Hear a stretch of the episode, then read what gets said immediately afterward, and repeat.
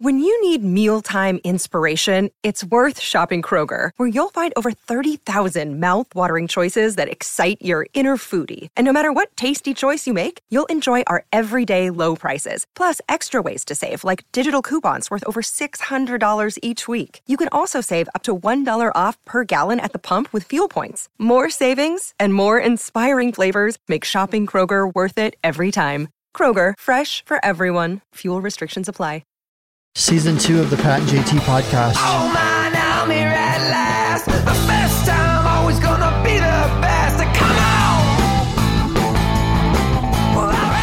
So we have, uh, you know, you always have that couple of like loud friends that you know if you invite invite them over to the apartment late at night, Yeah. you're going to have to apologize to the neighbors in advance. Yeah. Uh, Nick Baugh is one of them. Yeah. Pat Stibbs, box officer, is another one of Never them. Did you say white cloud friends? What did you say? What? No, White- loud. loud. Loud friends. Oh, I thought you said white cloud. Apparently, Loud deaf. and deaf friends. I'm sorry. What did you say? That's why they're so loud. They can't hear themselves think, let alone talk. Oh my God. You can't have Nick and Stibbs in the same room. No, they would scream each other. They'd just explode. The room would just. Listen, if I want to get insulted, I'll go to lunch with my wife. Okay, I don't need this crap right now. See, and we like you. Oh, so you guys call it lunch now? And that other voice, Randy J. Goodwin. How are you doing? I'm doing awesome.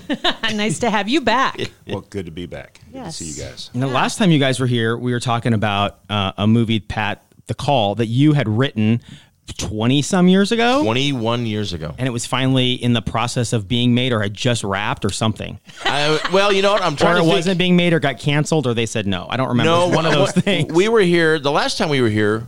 I think we were talking about Randy's film, The Job. We were, We yeah. were, and but then so would this have been right before oh, COVID? yeah, it was right before COVID. So they had Yeah, just yeah, we yeah. had just mm-hmm. shot the film, or I should say, they shot the film in L.A. And uh, so nothing. And then I think COVID hit at that time, and so the studios shut down. But they were able to really work from home for about three months. The director, the editor, and the composer. And then when they went back to the studios in in was it June, Randy, that they opened back up the studios and they completed it. They opened up June 12th for about two weeks and then shut back down. Okay. wow. So they were able to basically sneak in, I think, and get it done. So it is done and it's coming out Friday and it's Oh my God. and it's your own. It's, yours. Yeah, and it's a long journey. And this guy here, Randy J. Goodwin, uh, the, we go back so many years. And I'll let Randy tell the story because, you know, like you said, I talk too much and I'm I loud. didn't, I didn't say too much. I said you're just Oh, loud. is it loud? Just a little loud. should a I little loud. should I talk off mic? Just a little loud. Doesn't but it's good. It's good. Then we know you're here. So I met, and ironically enough, I met Randy, I believe, on your guys' show, if I'm not mistaken. Did we talk about that? Uh, I think that sounds familiar. Around that time? Maybe. Early 2000s? Yeah. I don't know. It, it, because I don't think the show was going on right after the Civil War. That's when we had. You're right. it feels people- like that's when we started, though. Right? You're Two right. people standing on a picnic table having a conversation. Yes. It's the morning show. E- exactly. Interesting. I remember Marconi being their first guest. It was interesting. The radio was invented, and it was a lot to talk about. First thing we need is a morning show. By the way, Marconi got cut loose from his radio job a year after he shocking. after he uh, Already budget cuts back. budget then. cuts back then. he Dang must it. have had our contract. But I invented the radio. Sorry, you're gone. Get out. we don't need you anymore. you know.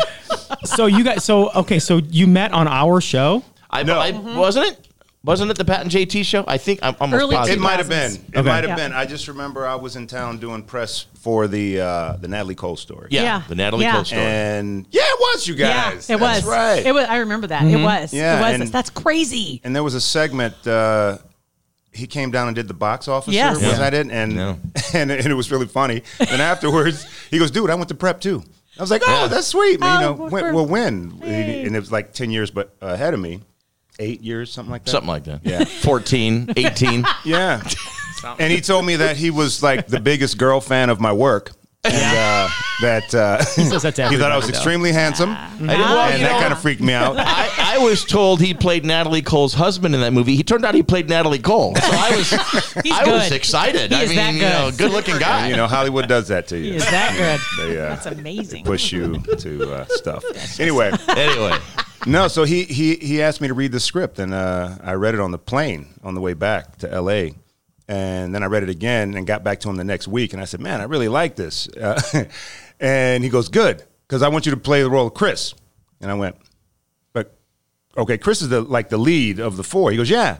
And I go, do you remember meeting me? and he goes, yeah. And I go, "Y- y- so you know I'm black, right?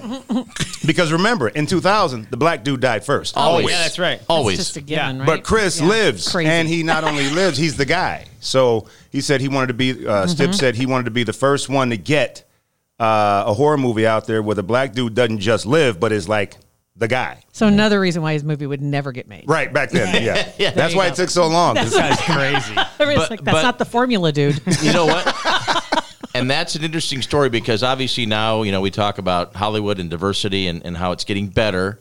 But back in back in those times, Oh, sorry. Back in those times, I remember one of the guys that had optioned the the script told me because I had- I had told this guy I said, hey, you know, I got this guy. I want him to play the lead, Randy Goodwin. He says, you know, he goes, uh, it's going to be awful tough to have an African American actor as the lead, and I'm like, why? He said because first of all, Japan and and uh, and, and and the Asian countries they don't want it. I didn't. That They didn't never want it. that I no which never idea. even turns out my- to be false. I never Yeah, heard that. That was Which a is lie. false, yeah. That is a Okay, Hollywood 'cause lie. I've heard Wow. that said since. I've heard that said since, and I'm like, I what is that? What are you saying?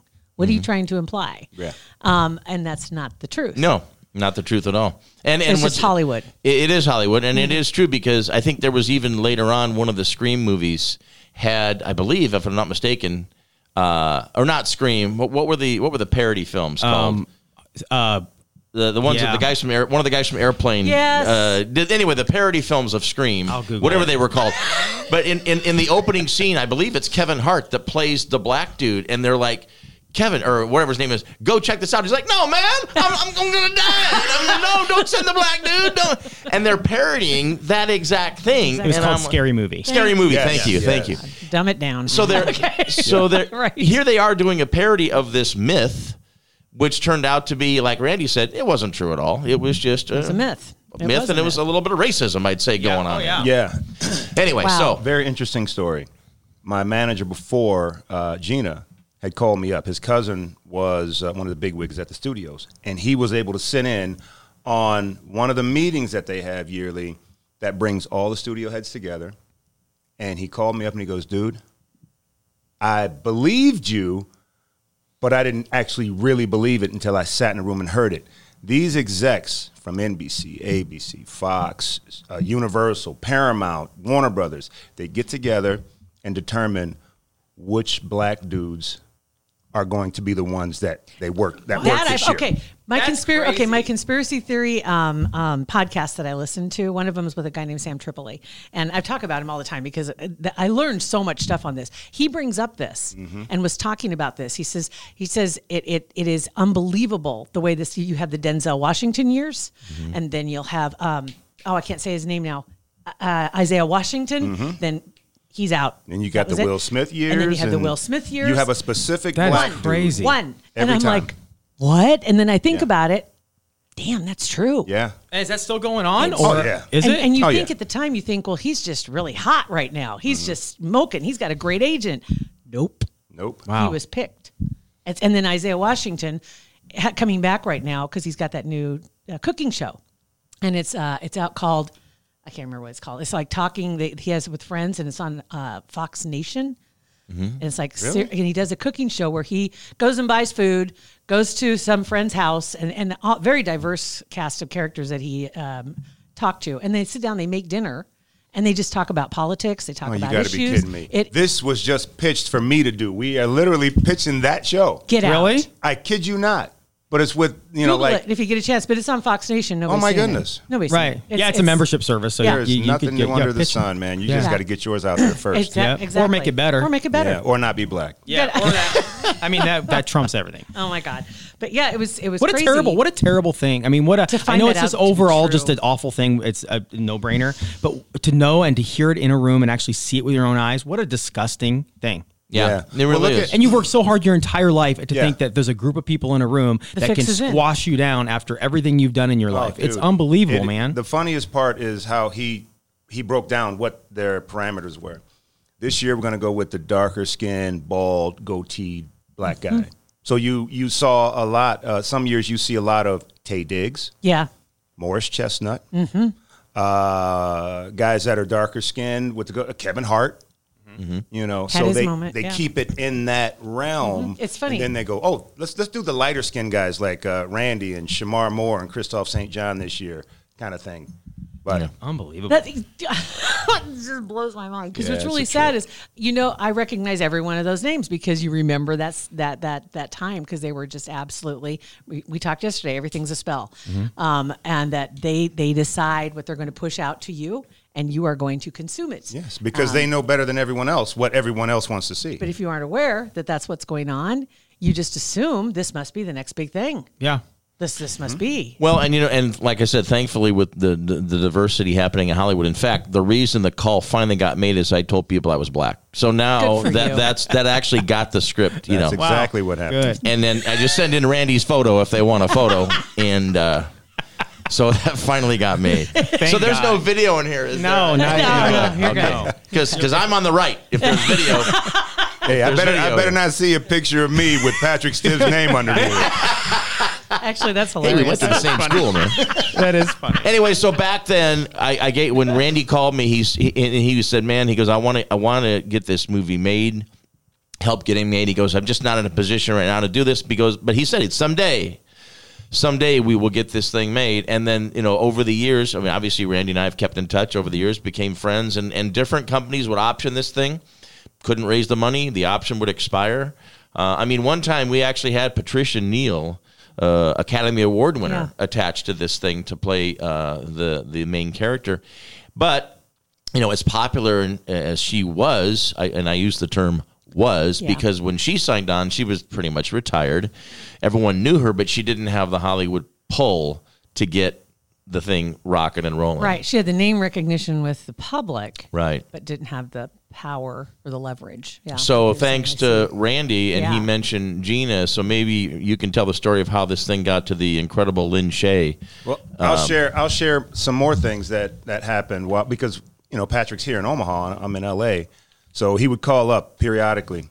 Uh, any movement? We got any movement? did we get it? Did did we think about this person, that person?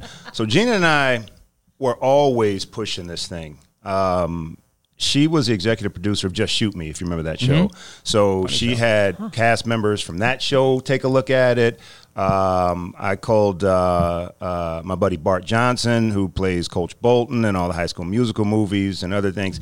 His sister-in-law is is Blake Lively. We called them because they have production companies. He doesn't know all this stuff, Right. but he's knowing it now. This we just kept trying to get it to whoever that who could help get it made, and finally, uh, Lin Shaye and I are friends, but we're also both uh, in Gina's stable. She's our manager.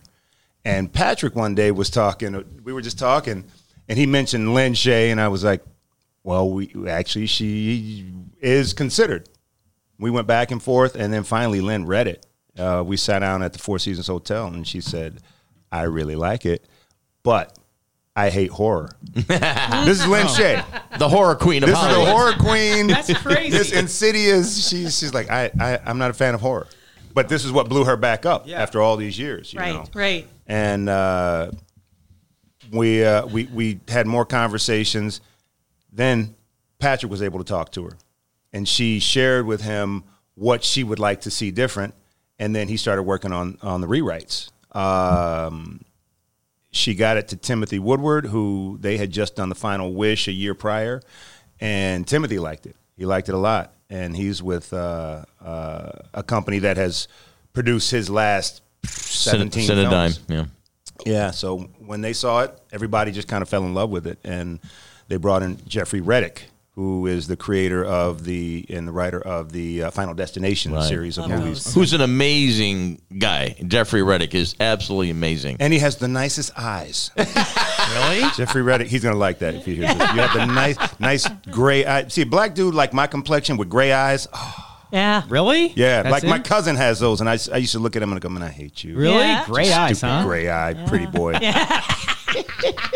I didn't know But, that. but but it's interesting. So so here's Lin, who you know has this incredible body of work. I mean, if you look up her credits, I think she's got something like 200 credits. I mean, she's just amazing. So before she became the, uh, somebody one time referred to her as the Betty White of horror because she's just like this. Um, that's what they, Yeah. and, and she just has this incredible horror movie fan base. You wouldn't believe it. It's crazy. And but she's also a great comedian because one of my favorite films where I first saw Lin, well, two movies. One, a movie called Kingpin, if you remember that, that she was Yeah. the landlady trying to trade the sex for rent, Yep. who was hilarious Totally. in that. And then she was in There's Something About Mary, where she played the next door neighbor that Oh, was yeah. all wrinkly and and Yes. had- I forgot about that. and yeah. she was amazing Yeah, in in that movie. So her comedic skills were amazing, and then all of a sudden she does this about face. I think it was right around the time the first, maybe the first Insidious movie came out. I don't know if she had done horror before that. And then those Insidious movies just exploded, mm-hmm. and they are so popular. I think they've done five of them. Yeah. And I, it, so all of a sudden she became like the the uh, scream queen of Hollywood. yeah, and hating so horror the whole time, which is and, and- crazy. Well, and, and when she first called me, very very nice lady, but very very blunt. She's like, "Listen," she goes, "You know, because my her character was uh, in the original drafts was rumored to be a witch. You know, these kids that are tormenting this elderly woman." We haven't even talked about what the movie really is about yet. No, we really Yeah. haven't. And and uh, but she just said she kind of wanted the character to be more sympathetic. She wanted she wanted to take out a lot of the supernatural stuff. She goes, you know, I've been there, done that. I just want something different. And and so we had a very good. I think it was a two hour conversation about what she wanted out of this character. Mm-hmm. And I'm writing notes, going, oh boy, okay, I got some work ahead of me to to get this thing. That's going. interesting because you, you think about it. It's kind of like the the band that doesn't like to play the song that brought him to the dance. You know, it's like, dude, but you do it so well. I Nobody know. else can do that I song. know. Yeah. You know, but they're like, I don't want to do that song anymore. I, I want to do a different song. Exactly. And you're like, oh god. Yeah. Okay, what do you want to do? So you did have to do a little rewriting. A, a lot of rewriting, actually. Yeah, yeah, and and again to to make it where both Lin liked it and Timothy liked it, and uh, so yeah, so it it uh, they. Again, I think the it's from the time I first met Lin. Maybe maybe it was a two year or year and a half process. I can't remember. Time kind of gone by, but uh, let's just say that once Lin got involved, things really started to rock and roll. That's crazy. Let me go back just one second. Yeah. When you first wrote this, Mm-hmm. What year was that? Nin- I first wrote it. The first draft was 1999, but I began it in 1998. Okay. What happened was is, and if we, I can tell you a little bit about this the this movie, but let me tell Yeah. you how the origin of how it all came about. So. I used to read these. They called them like Hollywood Confidential, or they were these like pulp Hollywood magazines. They were sort of the National Enquirer of the 40s and 50s. Okay, I'm going to stop you for one Yeah. second. Have you do you follow anybody on Twitter? no, I do not. There's an entertainment lawyer is what his handle is. ENT lawyer. ENT lawyer. He's in Hollywood and he drops nuggets all the time. Really? Of, about things that are going on, scandals that are going on, people that are involved in some things that are kind of shady. Um, and then when it finally gets to a point, he'll reveal who it was. really? It's fast. And he has a podcast. ENT lawyer. ENT lawyer is what he's under on Twitter, and and he has a website where he he writes a blog. Really? some of this stuff, Nice. but it's along the same kind of lines because it's like it's like the Inquirer, Yeah. because it feeds that that part Yep. of my brain. Yep. Although, uh, and, and so you know, again, picture picture a National Enquirer and set in the '40s, Yeah. and that's what these magazines were. So Yeah. I'm reading, I'm reading, and I used to collect these. I'd find these things at antique shops, and I'd always buy them. I just loved them. So one issue I'm reading, and it, I don't know if it was an obituary section or if it was like the news of the weird section that you know these things have. So there was this actress. She was a B movie actress, and you know, God forbid, I don't even remember her name, sadly. But she was a B movie actress who was also a very good practical joker, and she loved to play pranks on her friends, um, yeah, Hollywood friends or just you know regular neighbors. So when she died, uh, they the people went to her wake, and when they arrived at the wake, everyone got a business card. And on this card, it said board, like B O R E D question mark, call me, and there was a telephone number on the ca- on the card. so everyone got one of these when they walked into the funeral home. It didn't So- have a name. Did it say no her name, name? No nope, name. nope. Just So nobody that's all knew it what said. it was. Nope, nobody knew what it was. They're just like, what the heck? Yeah. So everyone goes into the funeral home and they go up to the casket. There's her body laying in the casket, and there's a telephone sitting on top of her chest. That's pretty funny. And so uh, the family announced that she was being buried with this telephone, and if anybody would like to give her a call, feel free. So it was meant to be, I think, a ha ha, kind of a last little prank. I took it different. I'm like, holy moly, there's a movie idea in there somewhere. I don't know what or where to. So I remember ripping off, ripping the thing out of the page, and I just stuck it in the drawer. And every now and because I kept envisioning, like, say, 200 people going home that night, and dialing that number or wanting to, right? no, I Looking think they, I going, think they called it. Oh, I I think think, they did, everyone yeah. went home and called the number. So I'm thinking, did the number just ring and nothing happened? Was it just a dead number? You know, nothing. There were no answering machines back then, so I doubt if there was an. Right. An- or was it her? Was she? in other words, was she playing a prank? Yeah. Was her own death a prank? Right. And so they Which go home. brilliant. And w- wouldn't that now? I never got to know the outcome because I, I had this obscure issue, and uh, the internet had just come along in the '90s, so it wasn't like I could really Google a ton of it. So anyway, that's how the idea came about, and then uh, it was just a year later.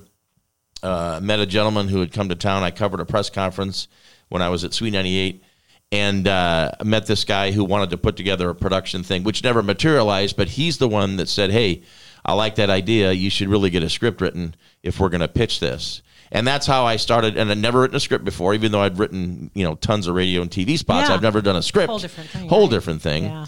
And uh, so that's how th- it started from that germ of an idea. That's that's awesome. Yeah. Wow. And so the, again, the gist of the movie is this elderly woman, Edith Cranston. She's terrorized by these four uh, teenagers, and uh, who play jokes on her because they feel she's responsible for the murder of the sister of one of the four. And so um, a particular prank goes too far, and she, things happen to where her husband calls the kids to the house and say, "Okay, if you all make this phone call to her grave, we've buried her with a telephone. You make the call, you get a hundred grand. Well, you know, and uh, you each have to go up to the hallway, call her." Obviously, they do that, and things don't go as planned. Let's just put it that way. So that's the general. That's the love it. general gist of the story, which, again, based off that article that I read, you know, all Yeah. those years ago. Isn't that crazy? That is crazy how a little tiny little seed can grow into something. albeit, Exactly. you know, 20 years later, Twenty years later, um, into into a movie. into a movie. Yeah, hard to believe. And, Yeah, and uh, that's, that's how seeds work. That's They grow. They grow bigger. and, uh, it works. but Water sometimes poured on it over time. But sometimes you get wrong advice. Like Randy wanted the lead to be Rodney Allen Rippy, and I refused to have. I just didn't think he fit. what you talking about, Patrick?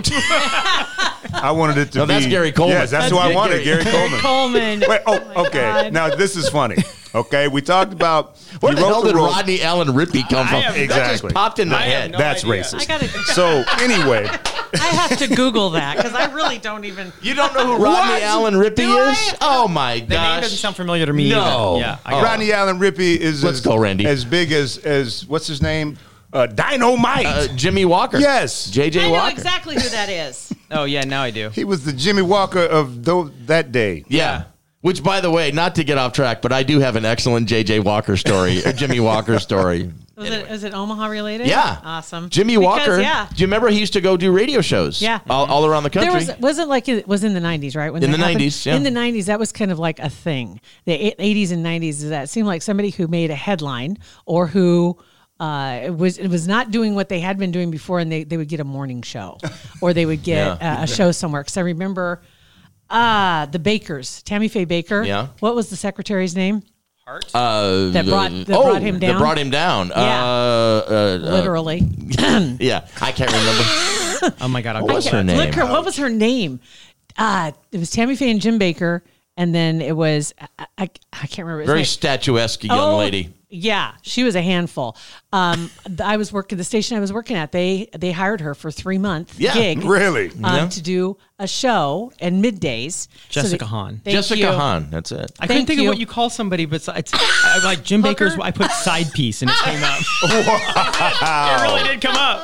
I couldn't think of like Jim Bakker's cheater on her Cheater and on later her. with. I don't know. What do you Google? Side that? piece. What's the cheater lady? It worked. Um, That's interesting. wow. Side piece. And they gave her a hotel, a limousine. Um, so she had a driver to get her, and for three months, and she was full of herself. Well, Jimmy Wa- uh, uh, J- Jimmie Walker, you know, who was a huge star in the 70s and, and 80s, and by the 90s, you know, his career had waned, but he did a lot of stand up. Yep. He decided he was going to go like be a radio host for a year. So he, I think it was each he'd do like each month he'd go to a different station and do a month. So he was at KCAR, which was our sister station in the 90s. So I used to do, I met Jimmie and I told him that I did this box officer thing. He said, Yeah, come on my show. We'll, you know, we'll do that. so I'm sitting in, in waiting for him to go on the air one day, and, and the phone, the receptionist says, uh, Mr. Walker, um, People Magazine is on line one. They want a quote. Well, Isabel Sanford, who played his mother in was it, it was, yeah Isabel Sanford right in Good Times, just passed away. So you know when someone dies, they want to get a quote from the co-star. You know, blah blah blah. So Jimmie's like, "Hang on." So he he picks up the phone. He's like, "Hello." Uh huh.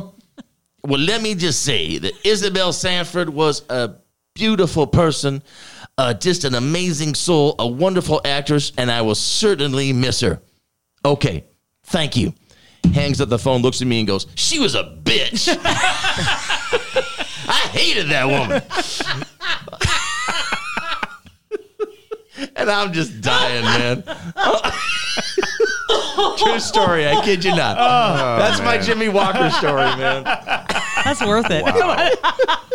So back to the call. Okay. We like it, these radio people get off on tangents. That's a fun little side road. It's a fun side road. Yeah. It's a side piece. You just got, And it's a It's side piece. Side piece. Side no piece. Jessica Hahn, but he was a good-looking guy. Close enough. Anyway, uh, so that's what happened. And the all movie's this- out this week. Movie comes out this week. Uh, we're doing a special. There's an invitation only screening tomorrow night. There's going to be a special invitation only screening, um, and uh, we are so excited because the film is going to open at the Westwood Cinema Eight, uh, and is going to play there exclusively in Omaha. Now, people were asking me when I mentioned the Westwood Cinema Eight, which you know we used to call the Dollar House, right? Yeah. it's a- Yeah. Dollar Theater. so they're like, it. "What's going on? Is it going to play in the regular first run theaters?" And I'm like, "Well, yes, all around the country, they've got something like what, what 300 some theaters it's playing at, and they're they're actually getting more that want to book it, Good. but they have to get more prints made up to because so many theaters want to play it. But here's what's happened in Omaha. Can't they just like right click, copy, and No, they're just No. they're literally waiting for the call. They're literally, and Uh, and that's that's it. but here's the thing. We're not going to get out of here alive. So- I can tell right now. This is we had a theater. The Alamo Draft House Cinema was going to show the film, eh, but they have temporarily shut down for the next month and a half until November when the James Bond film comes out and the new Disney film. So AMC, Marcus, uh, and Regal are the only three chains here in town, and none of those people would agree to the terms. I mean. th- the stupidity, and I'm just going to say it, man. I'm going to be Wow. blunt. The stupidity Yeah. of some of these movie theaters. Here they are in the middle of COVID. They have no product to play. Okay, they've got the film Tenet, and then they're showing Jurassic Park and Ghostbusters and the rest of the. They have no product, and yet none of them were willing to. These movie theaters just did- would not agree to the terms uh, of the film company, which is a shame because the theaters need product. And that's, That's why, shocking. and that's why it's such a beautiful time for the call to come out because number one, it's now October yes. and uh, perfect season. yeah, And Perfect season. This is why Yes. so It many is great. people, so many theaters want to play this film. So I was so happy, and I'm going to give a shout out to Patty at the Westwood because not only we're going to show it there, but you get to see a first run film at reduced prices, which isn't a bad thing during COVID because a lot of people are hurting out there. It's like a win-win all the way around. It's a win-win all the way around. It's a great theater. Uh, we did a, uh screening of Randy's film, The Job, there last year. Incredible. Sold the thing out. Um, and they're just wonderful people. So this will be at the Westwood Cinema in 125th and Center exclusively. Get your tickets, baby, because this is going to be a fun ride. I've always wondered this of people that that write movies, uh, sell a movie off, and then just the whole promotion side of it. Not talking specific dollars, just general generalities. You sell the script, and then to whoever, and then now in this in this right here when you're going to distribution. Are if, if it gets into only five theaters, are you going to make the same amount of money as if it gets into 200 theaters? Okay, Yeah. so that uh, so that's you got a set fee and then you're done. Right, Okay. exactly. I- I- yeah, and, and Randy is also uh, he's Randy's a producer on the film Mm-hmm. as well as I, and uh, and then Randy also has uh, we we we begged Randy. Uh, you know, he outgrew the character of Chris. Uh, not outgrew, but I say aged out, maybe. not not outgrew, aged Oh, out let of the me tell character. this one. there was some bright boy from the studio who said, "Why don't we just keep him in high school instead of jumping 15 years like we were going to do previously?" My response: two things. Because one, I won't be in it, That's the main one. and two, I still think with the original script. they needed that time for those things to happen that originally happened, Yeah. which to me were better. I'm just sense. saying, it's still it's good. It's Yeah. good the way they they rewrote it because of how Lin wanted it, and I, I'm happy with it. Mm-hmm. But I gotta say, Patrick's version was better. Really? Well, it's you know, and, That's cool. That's Interesting. That's coming that is from. Randy. Yeah, That is interesting. And the thing is, I mean, uh, you know, it's still my version, but you know, they make changes and, and additions. You know, somebody said to me, like, "Are you upset if they, you know, they they buy your script and then they make changes or do this?" I said, "No, I'm not because a, it's just like selling a house. If I sell my house to Jill." And she decides to tear down the wallpaper and put in a new roof, and, and and I'm like, whoa, whoa, wait a minute, what are you doing, man? That was my house. And you're like, not anymore, it's not. Yeah. It's my house now. a good analogy. And that's a good analogy. Yes, if, it if is. they make changes to your script, you, you, you know, I mean, Did they consult at all? Absolutely. Jeffrey Reddick was wonderful. Jeffrey Reddick, one of the producers, like Randy said, who wrote The Final Destination, man, he was great because he would call me and we would do some, he'd say, you know, this paragraph you got here, I think maybe you should do this. Or he'd, re, he'd write, rewrite a couple lines and say, what do you think of this? And I'd be like, hey, man, that's great. Or I'd say, well, I don't know about that, but what if we do this? So, you know, you might have a paragraph that you've written that maybe it has 10 sentences. So maybe now only six of those 10 sentences are yours. The other four sentences are Jeff's. Or you, uh, I there's when we when Randy and I went out to Hollywood and saw the film uh, at a private screening um, a month ago. Uh, I noticed there was my dialogue, uh, the scene that I had written with these kids, and the dialogue, the the where they were at in my script is is gone. It's been replaced by another like a carnival scene. So they rewrote, uh, you know, where the kids were originally in the, in the school parking lot talking about what they're going to do. Now my dialogue was there, but it's in a carnival scene. So they added this carnival scene, which at first I was kind of shaking my head, going, "Well, is that going to work?" Well, it worked. I mean, it, so you have to rely on the director, the producer. I mean, literally everybody. Some of the kids and Lin and Tobin Bell. We have to mention Tobin Bell because he co-stars in this thing as her husband. And uh, you know, sometimes they would just ad lib and, Wow. and they'd ad lib a line, and because that's what good actors do. Is Good actors right? do ad lib from time to time. And do good good directors, good producers take the ad lib. Sometimes they don't let them ad lib, right? If it's a better better take than what was in the script, they're like, we're going to go with that. Depends on the director.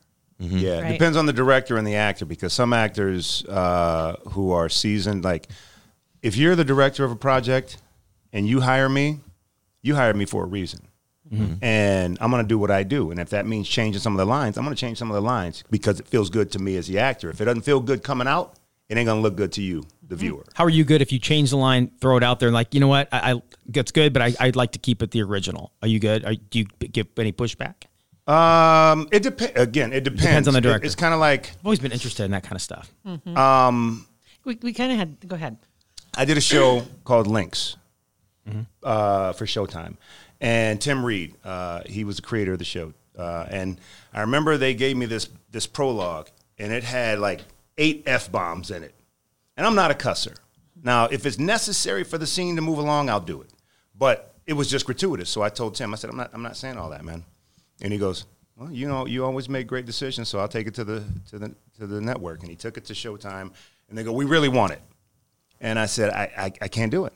I can't do it. So we went back and forth, back and forth. Finally, I said, you know what? This is what we'll do. I'll do it your way. I'll give you one take and I will not sandbag it. I'll knock it out of the park. But you got to let me do it my way too. And then you make a choice.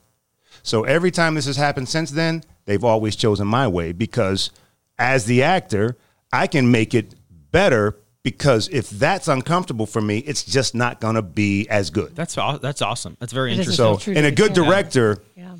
They recognize that, Mm-hmm. and that's why they get the actors that they get because they know they're going to get a performance outside of the pages. Yeah. So we That's went to Randy, and, and, and so Randy, um, there is a character. He is in the film. There is a small part he agreed to do, um, playing the high school principal of the of the kids. There are no small parts. Yeah, tell my wife that. Um, so so he agreed to do that. he agreed to do that. Shut that down. Yeah. and they'll come back to move on to the next topic on that one. So, um, anyway, uh, so so I'm, I'm and I'm glad. I mean, not only again is Randy a producer on the project, but I'm glad that he also is actually in the film, which we originally envisioned to begin with, only just a different character, obviously. um, But Rodney Allen Rippy is not in the film. Unfortunately, he was not available uh, to do the part. that was the that was the story I was going to tell real quick. But the funny thing is, all those years ago, he wrote that role, and he wanted that character Chris to be a black guy. Mm-hmm. And uh, the only black guy in the movie is only in there for one scene now. so we went right back, to shooting. It's, it's set in the. it- this is set in the mid '80s, Yeah. and it's real. It's true to form. It's a period piece. It's a period piece. Although I will say, I mean, Rand, the way Randy have him, they, they, they obviously dressed him up like a principal would look in the '80s. He really looks a lot like Steve Urkel when you see the Oh my the character. O- only only better looking. Steve He- Urkel. He's better looking than Steve Thought of Urkel. Steve Urkel. Nice, another '80s reference. That's great. But see, that's another thing. Uh, uh, getting back to the Westwood Cinema, the film takes place in 1987. Now, when I first wrote it, it was present day. And uh, or actually, I, when I first wrote it, it took place in 1990. And then, as Randy said, when they make this agreement, it's supposed to cut to 10 years later. And then you have different set of actors playing the kids, right? And, and during that 10 years, all these things happen in these kids' lives that sort of comes back to haunt So, so the, them. the Yeah, flash forward the 15 years is that's 1987 or the, the beginning part? there is now it's No, all it's all one- 1987. it's all Okay, one which year. it makes more sense because if you went from 87 and then you flash forward 15 years, like it's more dramatic to have a phone with a cord and a landline. I'm assuming, Yeah. instead of just having somebody take their phone out and well, on there, you know, the exactly, screen. and and yeah, and that would not be cool. Yeah. in my so and when when so You when, could just Ti- when you know, when put it right Timothy first said to me when the director said, "Okay, we need to take out any reference to cell phones, Mm-hmm. anything current." I had to go back and change all that, get rid of any reference to that. So now these kids in 1987 make the deal to make the call. They do it right away that night. Mm-hmm. So there's no flashing forward. Which again, like Randy said, the original version that I wrote, uh, with that those scenes ten years later, I thought really worked well. However, you also, but it, it works now. I mean, it's a it, Timothy did a great job on the film. Yeah, yeah, he Timothy's really good. did. Timothy Woodward Jr. The guy is flipping amazing. What he was able to do with this thing, but again, uh, either way, I think it would have worked. But you also have to you also have to realize too, budget comes into concern because when I first wrote the earlier drafts, there were a lot more special effects. There were a lot more things that happened, and it was very it was kind of pricey. And so you also have to take in the film's budget into consideration. So you know we had this great scene uh, with this boulder. Where the Yes, kids my throw this scene. Really? our favorite scene where the kids are trying to get at Cranston as she's driving by and they're on this bridge with this boulder and they throw the boulder this big rock off and it hits the car and the car careens off and it explodes so it- it was a great scene Wow. however Wow. the scene was cut because mainly because it was going to be way too expensive to shoot they'd have to get permits you know to shoot on a highway you know, which is in los angeles is not cheap so i mean th- there are certain things that have to go uh, because of budget. But the thing is, you never want the product to suffer because of budget. right. You Right. know, Right, and right. so what Timothy's been able to do within the budget of the film is just amazing. And so we're. Like I said, Randy and I both got a chance to go out and see it. My son Chris and my daughter Kathleen went out with me. Yeah, I remember that. That's right. Yeah, and they got to see it, and so uh, yeah, it's exciting cool. stuff. that's great. So you guys have worked on how many projects together? Ooh, uh, one. Yeah, just this one.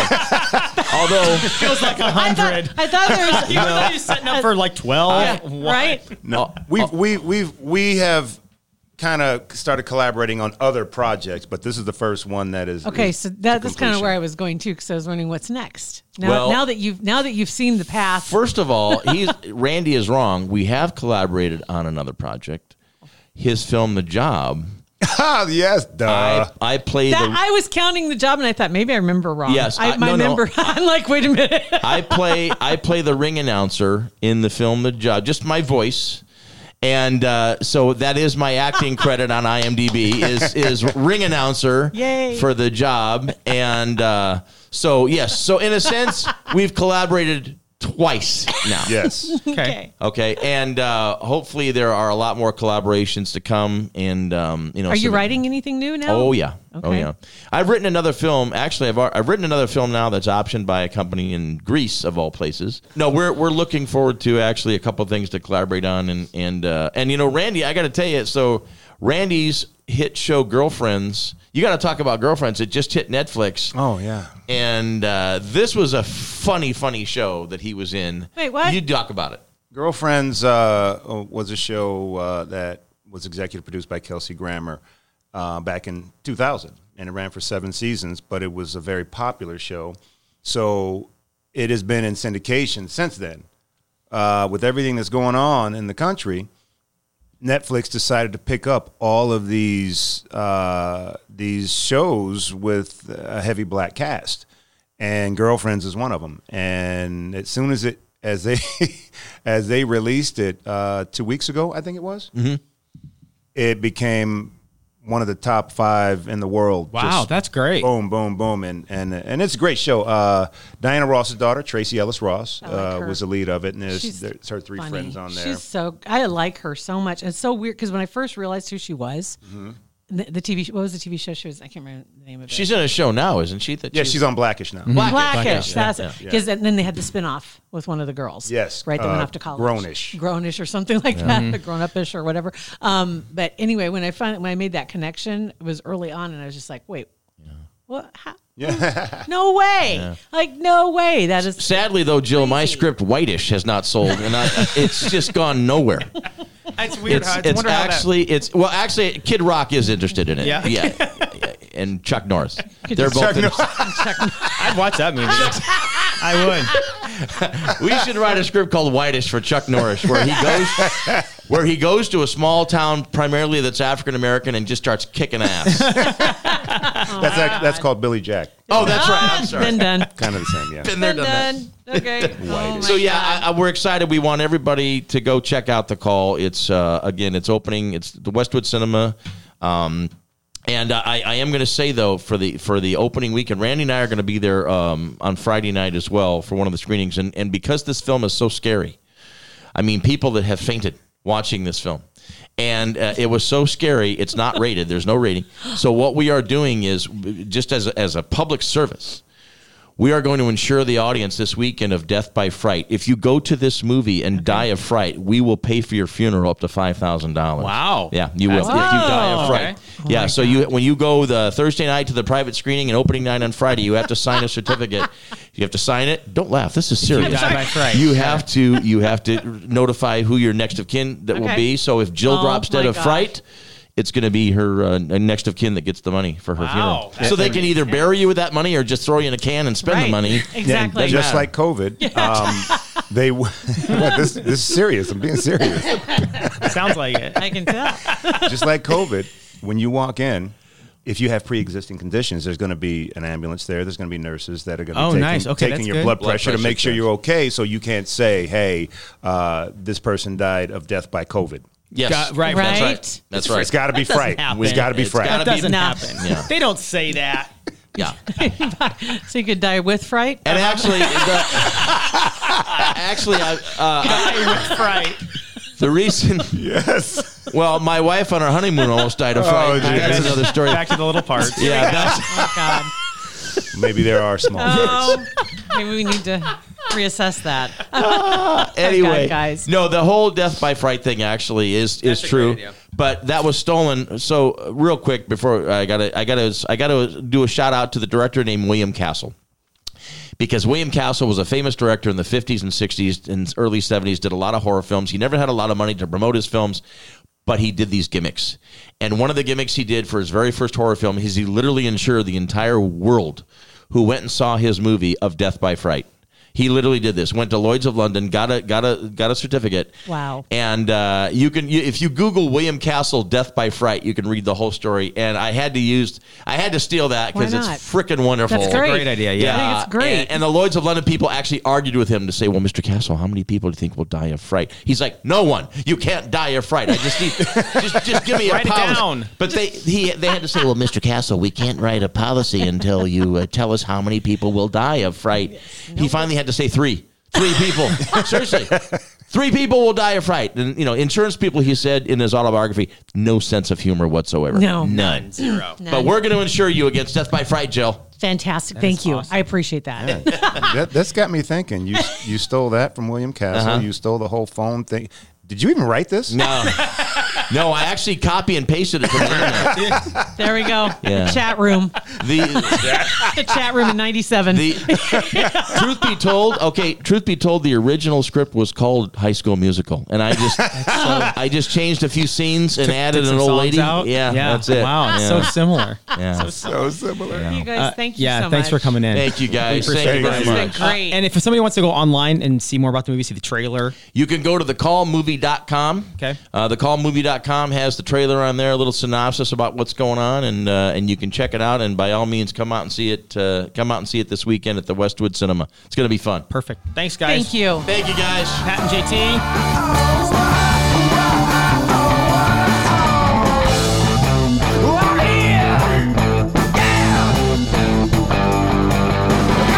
Pat and JT Podcast, a Huda Media Production.